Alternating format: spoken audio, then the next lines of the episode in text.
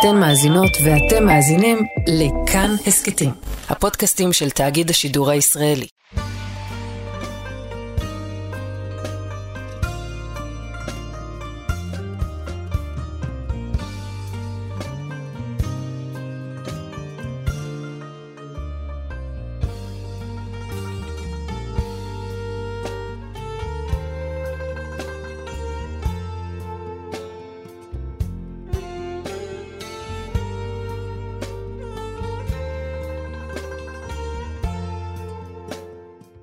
שלום כאן מורשת חברותה לימוד משותף עם רבנים ואנשי חינוך בנושא תנ"ך, הלכה ואמונה. היום אנחנו לומדים הלכה יחד עם הרב רועי מושקוביץ, ראש בית המדרש רואה ישראל הלכה למעשה. כאן ליד המיקרופון, ידידיה תנעמי, שלום לך כבוד הרב. שלום וערב טוב, רבי ידידיה לך ולכל המאזינים. אנחנו רוצים ללמוד uh, היום uh, הלכה מאוד uh, מעניינת של איסור חדש. בזמן שהיה בית המקדש, היו מתירים את התבואה החדשה על ידי הקרבת קורבן העומר. והשאלה, האם הדבר הזה קיים גם בימינו, מה המשמעויות ההלכתיות. אבל אולי נפתח, הרב, קודם כל עם הבחינה המקצועית-חקלאית, מה זה אומר? נכון מאוד.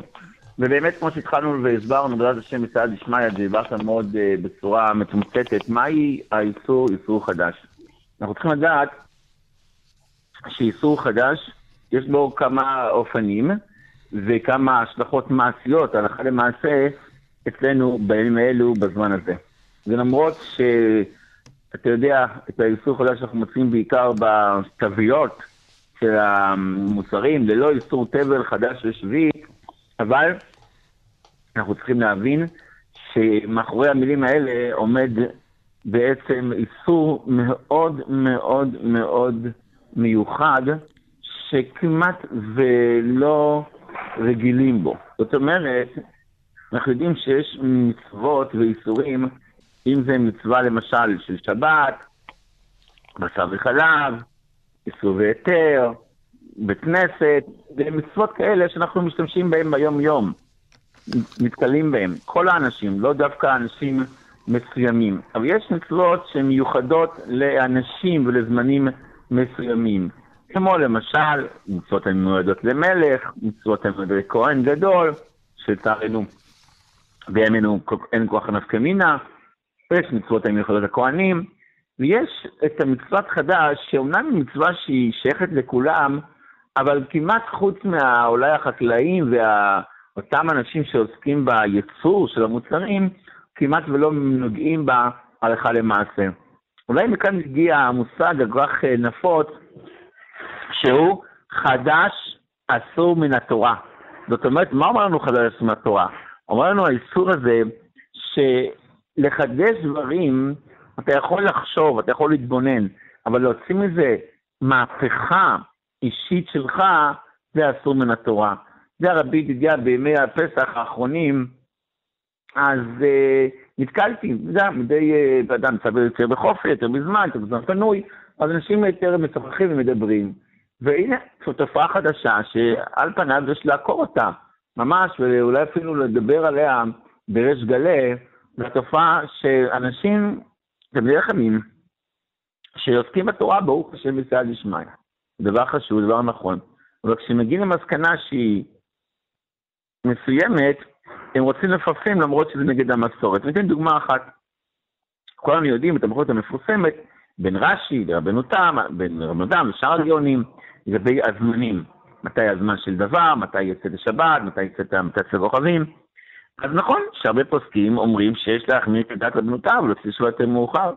אבל הנה, לאחרונה יש תופעה שאנשים רוצים להשתמש ולפסוק כמו רבנותם לא רק לחומרה, אלא גם לכולה. למשל, לקבל את השבת בשעה מאוחרת, בשעה כזאת ישובה לרוב הראשונים והפוסקים, זה כבר שבת קודש, ואפילו מגיעים לידי איסור חילול שבת, איסור תורה. והנה לאחרונה אדם מוציא חובר. זאת אומרת, חדש אסור מן התורה, זה בסדר.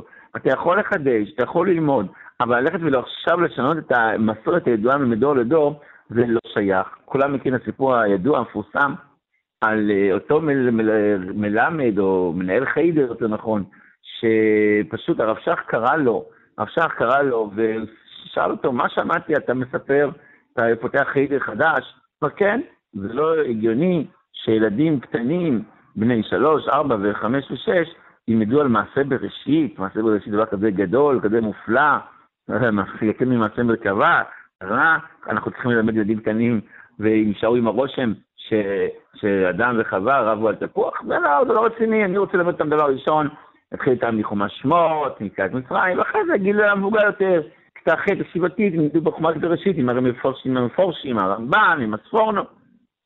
הרב שך שמע את זה, ולא התווכח, פשוט התחיל להוריד דמעות, דמעה אחר דמעה אחר דמעה, והזיל דמעות, ובסוף אמר, זה לא המסורת, זה לא מה שקיבלנו מאבותינו.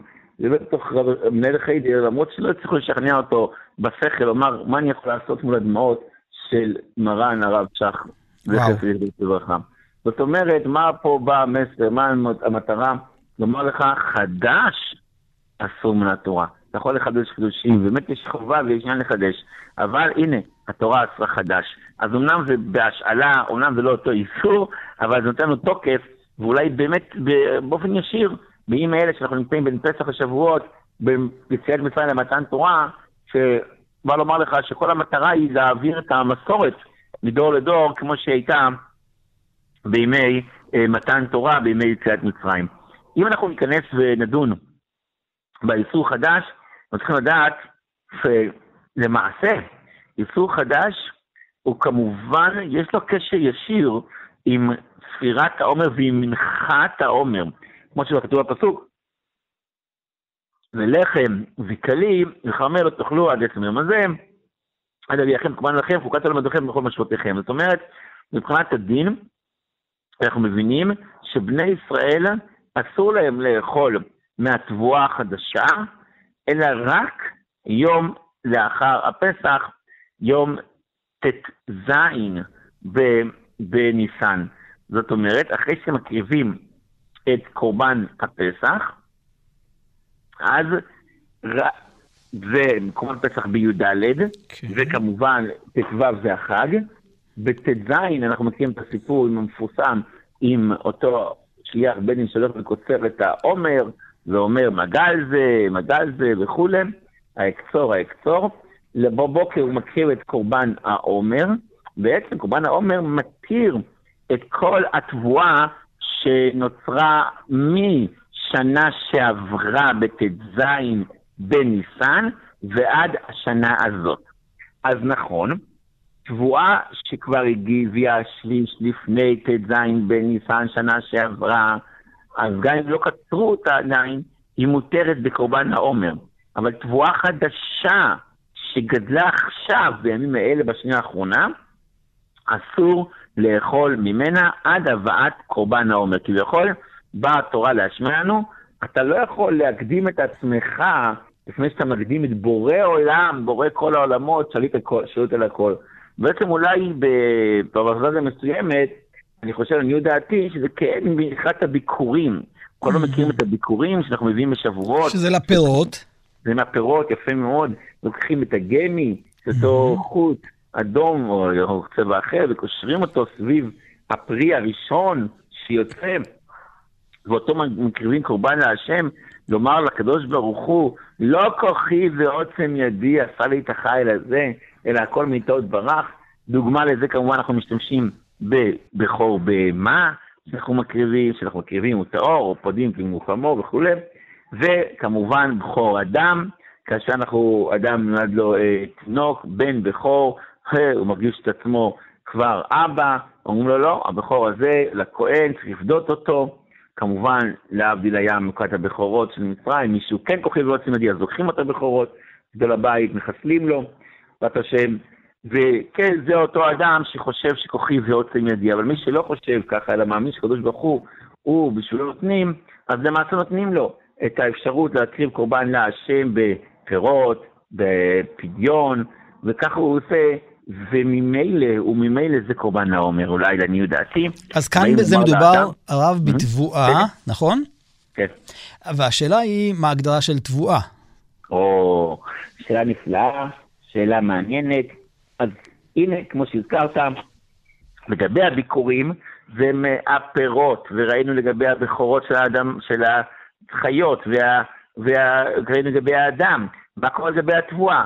כמובן שאנחנו צריכים לדעת כל תבואה מחמשת מיני דגן, זה סטס, שעורה, כוסמין, שיבולת שואה ושיפון, חמשת מיני דגן האלה, שזרעו אותם, או לעניות דעתי צריך להוסיף, ולא הביאו שליש קודם שנה שעברה ג' בניסן, אז רק המנחת עומר של השנה הזאת כן. תזכיר אותם, ויהיה אסור להשתמש. לא בחיטים, בשעורים, בכוסמין, שיבולת שועל ובשיפון. זאת אומרת, כל חמשת מיני דגן, עליהם מוטלת החובה להביא את קורבן העומר לפני שמשתמשים מהתבואה החדשה של השנה האחרונה. זה אנחנו צריכים לדעת את זה, וזה נפקא מינה מאוד, כי אם בעבר פחות היה מצוי, אתה יודע, רבי דידיה, פחות היה מצוי פת קוסמין, או בת שיפון, זה היה יותר מאחורי אה, לחיות ובהמות, אבל בזמן האחרון, בתקופה האחרונה, אח שרדורה, ואנשים כולם רוצים להיות בריאים, ואומרים אה, שהלחמים האלה, או היום בפסח זה המצות האלה, בריאות יותר וראויות טוב לעיכול, אה, ולכן אה, אוכלים את זה. אז כמה שאוכלים את זה, אז לדעת, לא להיחשל חלילה וחס באיסור חדש. כי האיסור הוא כמובן איסור מן התורה, זה לא איזה איסור דה רבנן בעלמא, אנחנו כמובן נראה שיש כל מיני סייגים, מתי איסורו מהתורה, מתי איסורו מדי רבנן, כמובן, יש סייגים. אבל עדיין הבסיס, בסיס האיסור הוא איסור מהתורה, ולכן אנחנו צריכים לדעת שיש להחמיר ולא לאכול מתבואה חדשה. אמנם, נשאל השואל, מה נעשה? הרי אין לנו קורבן בימים האלה, לצערנו, באבותינו הרבים, חרב את מידתנו. כן, אין מה שיתיר. כן. מבית חיינו, אז מה, מה יתיר את התבואה החדשה שגדלה ונזרעה במהלך השנה האחרונה? ואנחנו יודעים שיש אחד מה... כמדומני 18 תקנות של רבי יוחנן בן זכאי תיקן, זה תיקן שיום הנף כולו אסור. מה זה אומר? בא רבי יוחנן בן זכאי ואומר, הרי מה שמתיר את העומר זה הקרבת הקורבן, אבל לא רק ההקרבה, אלא בעצם היום של ההקרבה. ט"ז בניסן זה יום ההקרבה. אז כיוון שאנחנו לא יודעים מתי מקריבים, אז נכון שבזמן המקדש כהנים היו זריזים, וידעו כולם שהם מקריבים, אז עד חצות מקריבים, זה במקומות רחוקים, שלא קיבלו ממש עדכונים אונליין מתי הקרבת הקורבן, ידעו שמחצות ואילך כבר מותר לאכול. אבל אנחנו, שבאבותינו הרבים אין בית המקדש, אנחנו מחכים כל היום כולו, אולי ייבנה, בעוד השם ייבנה המקדש, והקורבן יתיר לנו את המנחה, את כל המנחה, מנחת העומר תתיר לנו את כל התבואה הישנה.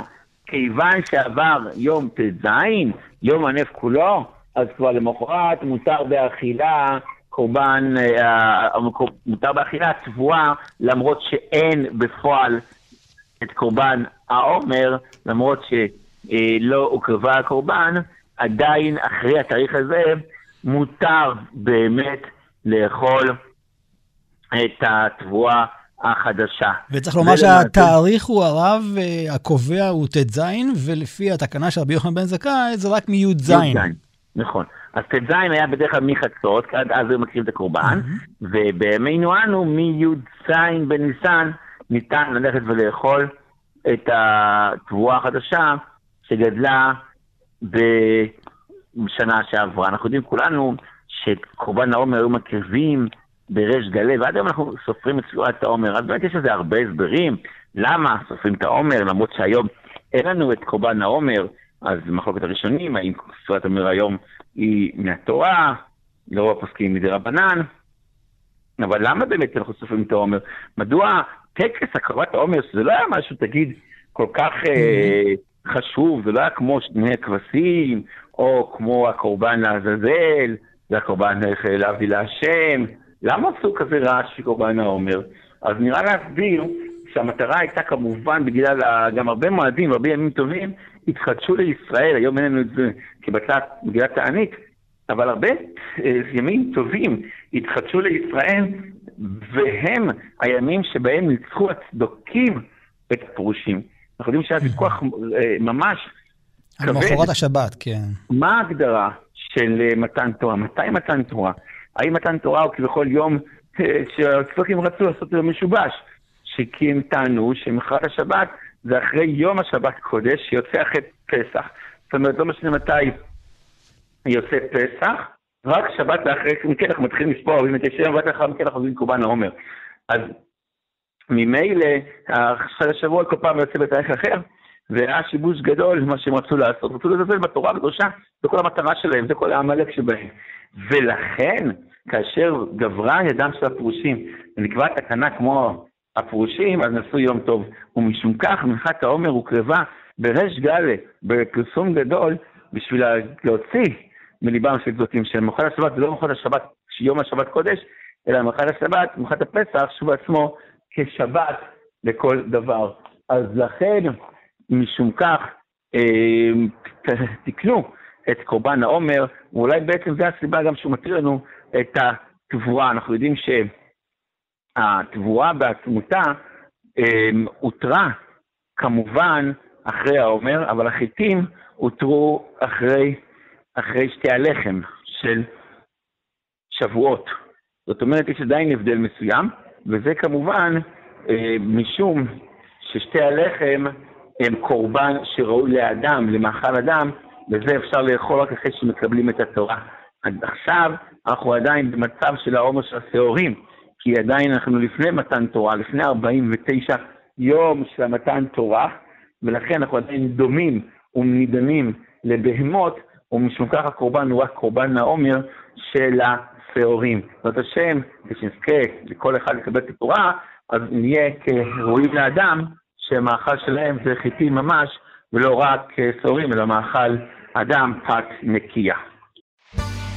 חברותה עם ידידיה תנעמי חבותה כאן במורשת, חבותה בהלכה, אנחנו עוסקים בעניין של איסור חדש, וכפי שהרב כבר רמז, האיסור המקור הוא מדאורייתא, ראינו את זה בפסוק שהרב הזכיר, עד עצם היום הזה, וגם עניין של חוקת עולם לדורותיכם. ודיברנו על כך שלמרות שאין לנו את קורבן העומר, היום עצמו הוא, הוא מתיר. אבל הרב הסתייג ואמר שיש גם מציאויות של זה לא דאורייתא אלא דרבנן. למה הרב התכוון? שאלה מאוד נכונה ומאוד אמיתית. האם היום, בפועל, הלכה למעשה, אדם שיוכל, אה, למשל, לפני פסח, מהתבואה, פת שיפון, שלא עבר עליה חג הפסח, האם הוא יהיה אסור מן התורה? האם הוא עבר איסור מהתורה? או שהוא עבר רק איסור מדי רבנן? אנחנו צריכים לדעת שבזמן שסבית המקדש היה קיים, אז נכון, בעצם היה, אה, כמו שהזכרנו, קורבן העומר, שמתיר את התבואה החדשה. אבל היום אין קורבן, אז מה, בשביל מה, למה צריך לחכות? אולי זה לא נעשה. צריך לדעת שפה כבר נמצא השאלה, מה הדין חדש בזמן הזה? האם חדש בזמן הזה איסורו מהתורה או מדי רבנן? כי מצד אחד, אנחנו מבינים שמה ההבדל? כמו כל האיסורים, שכמו עורלה. האם העורלה, אנחנו נגיד שיש הבדל בין עורלה בזמן הזה לעורלה בזמן המקדש? בוודאי שלא, למרות שארץ ישראל היא כבר מחלוקת, קדושתה, לא בקדושתה, כקדושה לעתיד לבוא וכולי, זה פשוט כן, קדושתה קדושת לבוא, גם שבית המקדש לא קיים. בירושלים, אז זו שאלה, אבל לכאורה, בית המקדש, בארץ ישראל קדושה. אז אם ארץ ישראל קדושה, אז מדוע ולמה שיהיה הבדל? ואם ככה, אז באמת רוב הראשונים פוסקים שאין הבדל. וגם בזמן הזה, בארץ ישראל, בארץ ישראל אין שום הבדל ואסור לאכול את קורבן, את ה... סליחה, את התבואה החדשה, כל עוד ואין בפועל ואין בפועל אה, או קורבן העומר, או בימינו אנו שאין לנו קורבן העומר, אז לפחות שיהיה לנו את ה... כמובן, את מה שאפשר להביא במקום, שזה היום, יום, אותו יום, שאסור באכילה כל עוד שלא הגיע ט"ז, ובזמננו, כמו שרבי יוחנן תיקן, י"ז בניסן. ואם ככה, מובן מאוד מה שפוסק השולחן ערוך בזמן תפ"ט, אסור לאכול חדש, אף בזמן הזה, בין לחם, בין כלי, בין כרמל, עד תחילת ליל י"ח בניסן, ובארץ ישראל עד תחילת ליל י"ז בניסן. אז צריך להבין מה זה י"ח, מה זה י"ז, אז אנחנו מבינים שההבדל הוא מובן. בארץ ישראל שאנחנו יודעים בדיוק מתי יוצא פסח, יש לנו יום אחד של חג הפסח, אז ממילא אמרנו בחג, למחרת היה אמור להיות המוקרב הקורבן, אז יום למחרת זה י"ז בניסן, הכל מותר. אבל בחוץ לארץ יש לנו יומיים, אז אין ברירה, אז מחכים עד י"ח בניסן משום הספק. עכשיו, מה קורה? מה קורה בחוץ לארץ? לכאורה, מפשטות דברי השולחן ערוך, אנחנו מבינים שאין הבדל בין ארץ ישראל לבין חוץ לארץ. למרות שכתוב ממושבותיכם, אז משמע דווקא מהארץ, לא? נכון, אז מסבירים הראשונים, מושבותיכם מזמן מושבותיכם. זאת אומרת, איסור חדש, איסור חדש התחיל רק כאשר למעשה התחילה כניסתם לארץ ישראל. ככה באמת, כמו שהזכרת. אבל הרבה הרבה מן הראשונים אה, פוסקים שאין הבדל, וככה גם עכשיו בפשטות, בפשטות דברי השולחן ערוך. שאין הבדל בין חדש בארץ ישראל לחוץ לארץ, אלא בכל מקרה, חדש אסור מן התורה, אפילו בחוצה לארץ, ככה בפשטות דברי השולחן ערוך, לא מחלק. לא אז מחלק. לפי זה, הרב, אני חושב שעיקר הבעיה היא דווקא בחוץ לארץ, כי אני חושב שרוב התבואה כאן בארץ, אה, מה שאנחנו אוכלים בתקופה הזו, זו תקופה שכבר אה, גדלה. זאת אומרת, זה לא משהו שנוכל לבוא ולומר שעכשיו גדלה תבואה חדשה. רוב התבואה כבר הביאה שליש לפני פסח, ועיקר הבעיה נכון. שמתחילה אצלנו מבחינת היבוא זה דווקא מחוץ לארץ. נכון מאוד. אצלנו, מה שקורה, ברוך השם, מחוץ לארץ ארץ ישראל, מהמם. שכמעט לא נתקלים באיסור חדש, אבל בדברים הבסיסיים של התבואה, כי רוב התבואה כבר מביאה שליש לפני פסח, ומגיע פסח, וקוצרים אותה בשבועות, חג הקציר. חג הקציר זה כבר תבואה כזאת שכבר עבר עליה הפסח, וכבר הותרה בעודה באדמה, הותרה באכילה. כשהגיע י"ז בניסן, כאשר כבר התבואה הביאה שליש, כבר. אפילו לא הביאה שליש, רק אפילו מצוי שנזרע ונשרשה, אז מילא זה מותר, מותר, וכבר לא נתקלים כל כך באיסור הזה. אבל בחוץ לארץ שם העונות משובשים, כמו שכל. אין שם השגחה פרטית, אלא השגחה כוללנית, אז לכן הכל משובש שם. אז יכול להיות מצב שאחרי פסח אה, הלכו וזרעו את התבואה, וקצרו אותה בחשוון, בחורף, כמו בפולין, ברוסיה, יש לנו תמונות האלה הקרות. והנה, יש לך עכשיו תבואה שגדלה בחשוון, והיא לא עברה עליה פסח, ואסורה במאכל, והתבואה אותי אנחנו עושים לחם, עושים אה, מלא מוצרים של דגן, ואפילו עושים בירות. אז מה עושים? אז הנה, אם יש הרבה מן הפוסקים סוברים, שאיסור חדש הוא גם בחוץ לארץ מהתורה אפילו, לדעת השונות פשוט אין הבדל. וגם מי שחולק סובר שאיסור חדש, גם בחוץ לארץ, הוא גם אה, בחוץ לארץ, זה עכשיו פה עוסק מפורש, בסימן רש צעדי ג' ביורד דעה, חוץ מהפס- מה שראינו בסימן כ"ט באורח חיים. פוסק לשולחן ערוך ב- ביורד דעה, שזה בין בחוץ לארץ, בין בחוץ לארץ ובין בארץ, בין, ב, בין גוי, בין יהודי, לא משנה מי, גידל את זה. או, זה בדיוק הנקודה שרציתי לשאול, כי למה בעצם יש כאן אה, אולי שוני בין אה, העניין של אה. עורלה, תורת מעשרות וכדומה, למה נכון. כאן האיסור קשור לארץ ולא לאדם עצמו? נכון מאוד, וזו הערה מאוד מאוד נכונה. נכון שיש בד- בקרקע נוכרי, כמו הפני יהושע והבח וכדומה, אבל הרבה מהפוסקים אומרים מה ההבדל, וזאת למה? כי כמו שהסברנו, זה לא חובה על האדם, כשאתה אומר האדם, לעשות תבואה, תפריש, שם אצלו בחור ש- שהקריב, פה לא, זה, זה עצם ההיתר של האכילה של אותם מוצרים, היא תלויה בזה שדבר ראשון נותנים לקדוש ברוך הוא. זה לא דין באדם, דין כביכול במוצר. בנפש התרחש פה, שהקדוש ברוך הוא גדע, אה, גרם שיגדל. פה ממש תבואה חדשה, שנה חדשה, הרי זה לא מובן מאליו. כל שנה נדע נידון מחדש על התבואה, אנחנו אומרים את זה כל פעם, אז בפסח נתנו התבואה. זה לא בגלל ששנה שעברה הוא היה מיליונר, אז גם השנה. לא, שנה שעברה הוא היה זה, השנה הוא מקבץ נדבות שלו נדע. גם זה בקושי נותנים לו. למה? כי זה כל שנה תבואה חדשה. תבואה חדשה.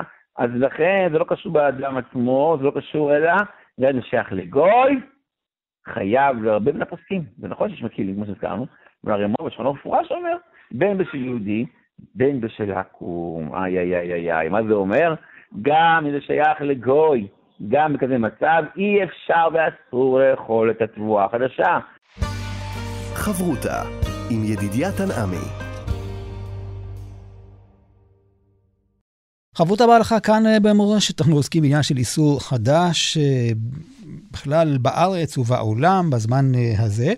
והרב, אני רוצה לשאול על שאלה, אם אני היום קונה קמח, למשל, ממאפייה שהיא לא אדם יהודי, אדם שהוא ערבי או משהו אחר כאן בארץ, האם ישנה בעיה? אני צריך לבוא ולבדוק? ודאי, ודאי, ודאי. אנחנו צריכים לדעת שיש בעיה מאוד מאוד רצינית של איסור חדש. והפתרון הכי טוב לזה, אתה יודע, רבי ידידיה, לקנות מוצרים עם הכשר. מי שקונה עם הכשר, אז זה כבר לא... הוא יכול להגיד, אני שלי עשיתי, קניתי עם הכשר, הכשר טוב, הכשר מהודר. אבל השאלה האם כשיש הכשר, זה ברור שהם בודקים גם את האיסור של חדש. אז אם זה הכשר, והם כותבים שם ללא איסור חדש, אז אתה, אתה אמור לסמוך על זה, אין ברירה, אתה לא יכול לבדוק כל דבר, ולכן אפשר להקל אם זה עם הכשר שכתוב בפורש ללא איסור חדש. מה קורה אם לא כתוב? ואז זה כבר תלוי בהכשר, כמו שאתה אומר, האם ההכשר הוא סומך על הפוסקים המקילים, כמו שהמשנה ברורה מביא כבר שאפשר להקל. המשנה ברורה אומר, ספק ספקה, mm-hmm. ספק אם יש איסור, ואם גם יש איסור, אולי זה הגיע מלפני התבואה החדשה, ולכן המשנה ברורה יש לו אפשרות, הוא מנסה להקל במידת הצורך על איסור חדש. כמו שהוא מביא, כמו שהזכרנו בזמן תפ"ט, וככה הוא מביא על פי הרמו. הרמו ככה מביא, האשכנזים יותר מקילים בזה. א', שמא זה משנה שעברה, מהשנה הזאת, אולי זה נשרש קודם לעומר. ככה הוא מביא. אומר המשנה ברורה, זה האיסור הזה, ההקל הזה באיסור, הוא דווקא בשאר המדינות, אבל למשל במדינת פוילין, שמה אנחנו יודעים שהרבה הרבה הרבה מהשעורים והשיבולת שועל והקוסמין נזרעים אחרי הפסח. מילא בחיתים לצ'יפון, אז יש כאלה שלפני ויש כאלה שאחרי, אז רובה לפני, אתה הולך אפשר להקץ וצפקה. אבל הוא אומר, אומר המסתבורה, שעורים, שיבולת שועל, כוסמין, זה רובן וכמעט כולם נזרעים אחרי הפסח. ולכן אי אפשר להקל. אלא מה, צריך לסמוך על הפוסקים שאומרים שזה רק מדרבנן וכאלה. נו, אומר, כל זה בשל... אה, יש מקום להחמיר. אומר, אין, אין למחות באדם הכלים, אבל בעל נפש לא יסמוך על ההיתרים הללו ויחמיר לעצמו בכל מה שאפשר לו. ככה אומר אה? משנה ברורה, אומר להרבה מן הפוסקים זה איסור תורה. הגאון מווילנה החמיר כחמו בכל איסור תורה, ולכן לכתחילה יש להחמיר. אז הנה, נראה, אם נעשה את הדברים בצורה מסודרת, בחיטים, אני חושב, לעניות דעתי, גם משנה ברורה, מפורש אומר את זה, ואפשר לעשות כמובן מגדלנו, ממרן בעל החפץ חיים, רבי ישראל מאיר בן רבי אריה זאב, זכויות הגל עלינו, ועל כל ישראל, שהוא כותב שבחיטים אפשר לעכל. אומר... כלומר, אפשר לעכל אה, בגלל שהולכים אחר הרוב? בגלל שחיטים בדרך כלל אין לחוש כלל, כן, במשך חדש שהרוב נזרעים עד חודש חשוון. נזרעים בחודש חשוון, ועד שהם יוצאים מהמקומות האלה כבר עובר פסח. כן? אומר, מילא אולי בתוך, בתוך, בתוך רוסיה, הוא אומר ככה, אז באמת אה, מצוי שם חדש באמת. אבל במקרה רגיל, נורמלי, אם זה פחות מצוי. אחד המובא בפוסקי זמננו, ש... בצרפת ובהונגריה ודאי שזה מלפני פסח. כן, ורוב הקמח שמגיע לארץ, מהיכן הוא? נכון, קמח שמגיע מהארץ מגיע באמת ממקומות כאלה שזה כבר עבר על זה, האיסור חדש, אם זה מספרד, אם זה מצרפת, לא מגיע מרוסיה. ולכן אפשר ללכת ולהקל. והיום עם היבוא האישי ופתיחת המכסים, אז לפעמים אנשים בשביל לחסוך כמה אגורות, מביאים כל מיני מקומות. לכן ראוי מאוד לבדוק אם זה מגיע למשל מרוסיה, אז להחמיר. כן? ככה הוא מביא שבשאר ארצות אירופה, שזה לא גרמניה ולא הונגריה ולא צרפת, שם צריך יותר מקום להחמיר. זה מילא. אז מילא בחיטים לא מצוי, באמת לא מצוי שיהיה לחם מאיסור חדש, ולכן יש להקל. כמובן, מדבר, כמובן, אנחנו מדברים פה על אירופה. באמריקה זה נושא יותר בעייתי קצת. באמריקה, המאוד מצוי שם, בגלל שבגלל הגודל שלה, והמקומות, אני יודע שיש סיפור מפורסם עם רבי דוד יוסף, שהוא מאוד היה מחמיר, הוא פסק כמו שולחן ערוך בנושא הזה, ופסק שיש מקום להחמיר, ובאמת היה קשה למצוא לו, כשהוא מגיע לחוץ לארץ, היה קשה למצוא לו אה, קמח ולחלות בשבת ללא איסור חדש. עד כדי כך, אנחנו צריכים לדעת שבאמריקה האיסור הזה יותר מצוי, סתם מהיום במקומות התורניים, בורו פארק ושאר המקומות האלה, ששם מצוי באמת אה, אה, היתר, אז באמת יותר קל, יותר קל. אבל למשל, אה, בדרום אמריקה, בהרבה מקומות כאלה, יש בעיה קשה מאוד של איסור חדש, לכן כל אחד ישתדל שנמצא בחוץ לארץ, בארצות הברית, לדאוג לכך שיש שם באמת אה, אה, מקום שהוא כשר, מקום שהוא כשר ולא מקום שהוא בעייתי. אז זה לגבי אמריקה, בגלל הגודל שלה זה שונה.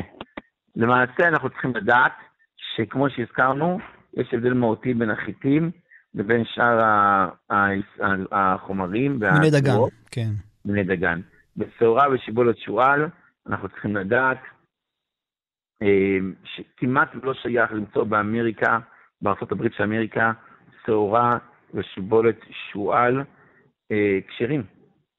באותו שנה טריים, כי בארצות הברית אנחנו, אה, המנהג הוא, הדרך, בחלקה לפחות, לזרוע את הדגנים האלה של השעורה ושבועות שועל דווקא באביב, אחרי הפסח.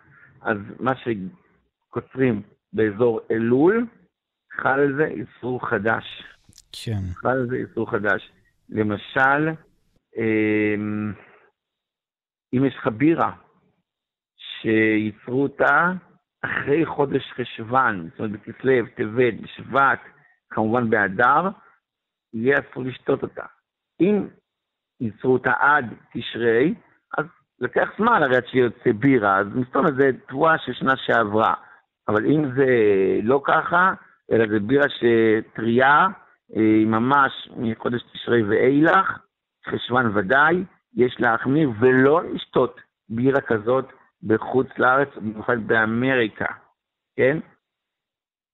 אה, שיפון, השיפון הוא ידוע שבדרך כלל אנחנו זורים אותו בחורף, ולכן כמו שזורים אותו בחורף, אז משום כך בשיפון אין איסור חדש. אני מדבר דווקא על אירופה, אסיה ואמריקה הצפונית, אבל החלק הדרומי, שם זה להפך הרי, אז שם החורף מתחיל אחרי פסח, ויהיה אסור, יהיה אסור, כן. וכמובן כוסמין, אה, יש מקום להקל בזה, כי כוסמין זה זריית, אה, שזורים אותו לפני, בחורף, ולא בקיץ. אז הנה מסקנה, מה שנזרע בחורף ונקצר בקיץ, מותר ואין בו איסור חדש. מה שנזרע בקיץ ונקצר בחורף, זה בעייתי מאוד, וכל אחד יבדוק וישאל ויחפור באותו מקום שהוא נמצא. אתה יודע, רבי ידידיה, אנחנו משתדלים בעזרת השם תמיד לדבר על הנושא הזה של כשרות, ואנחנו צריכים לדעת שאתה נמצא בבתי מלון, ולפעמים אתה הולך למלון, אפילו עם השגחה, אבל השגחה היא לא מספיק כי אם למשל זה בחוץ לארץ, יותר קשה להביא כוח אדם, אה, מלון של 100, 200, 300 משפחות, זה יכול להגיע לאלף איש, משגיח אחד או שתיים, זה שום דבר, זה בדיחה, זה לעג לרש. ופעם ולא פעם שמעתי שהיה מחסר לחם בארוחת הבוקר, כי מאפייה של הבד"ץ לא הביאו. אז אמרו, מה הבעיה? אפשר להיכנס פה למאפייה של הגוי הסמוך. מה יש שם, קמח ומים? נו, היום כבר גימת בין תולעים, אין שום בעיה, קונים.